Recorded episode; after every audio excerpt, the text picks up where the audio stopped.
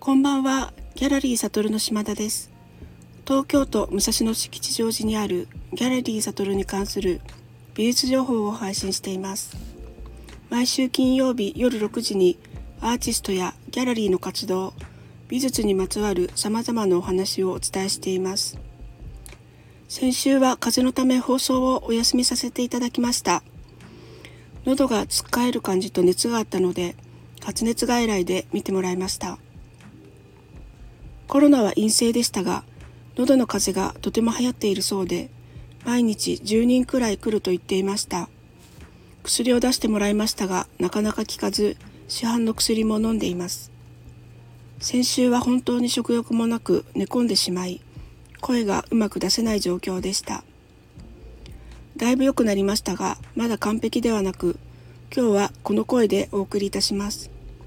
こんなに長い風邪をひいたのは初めてです。皆様もどうぞお気をつけください。さて、明日から新しい展覧会が始まります。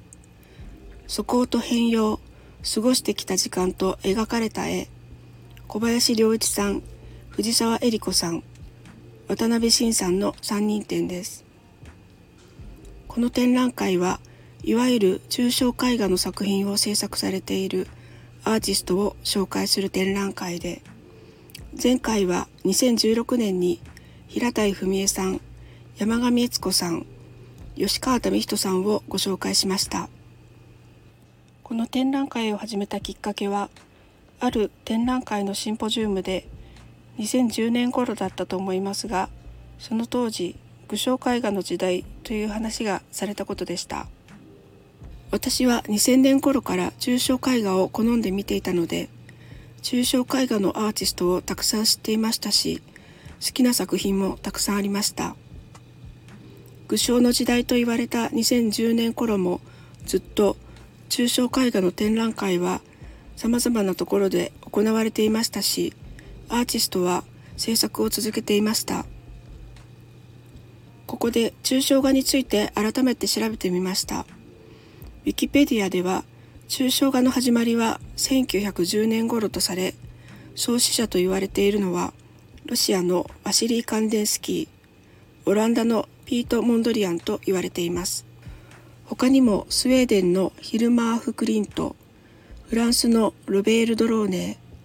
ロシアのミハイル・ラリオーノフ、アメリカのアーサー・ダブなどが、いずれも1911年頃に重症絵画と呼べるような作品を残しています。抽象画とは具体的な対象を写すという絵画とは異なる絵画。広い意味ではピカソのキュービズム作品など厳密には具象であっても事物そのままの形態から離れている絵画を含む場合もあり鑑賞者が具象絵画に期待するような技巧が伴わない絵画を指すこともあります。第二次世界大戦前に多くのアーティストがアメリカに亡命移住し、これが戦後のアメリカにおける美術の繁栄へとつながっていきます。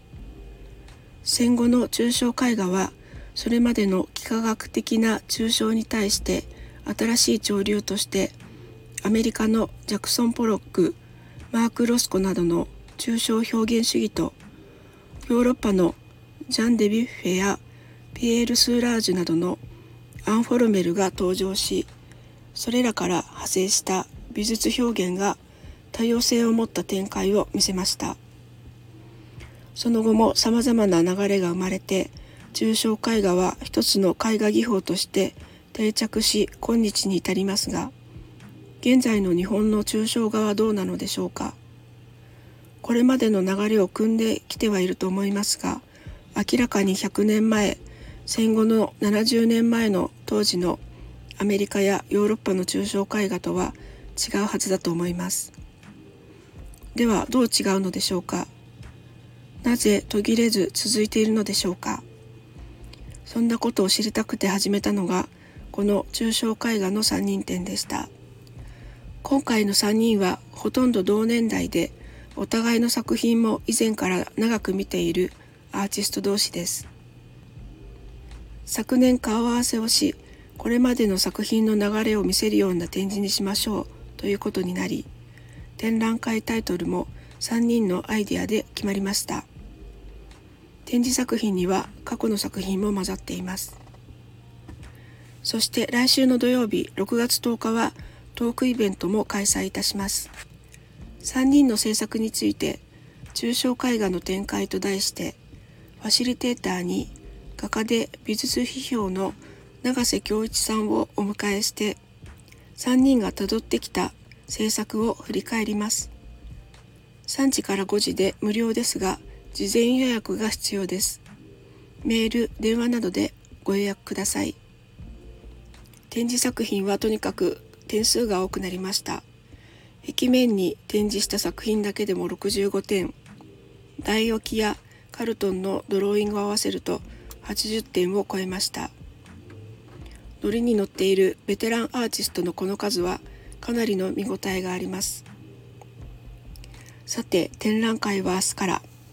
展示風景動画は明日インスタグラム、フェイスブックにアップ予定です。今回の3人はお酒もお好きなので明日のオープニングは賑やかになりそうです皆様も時間ありましたら覗いてみてくださいそれではまた来週良い週末をお過ごしください。ありがとうございました。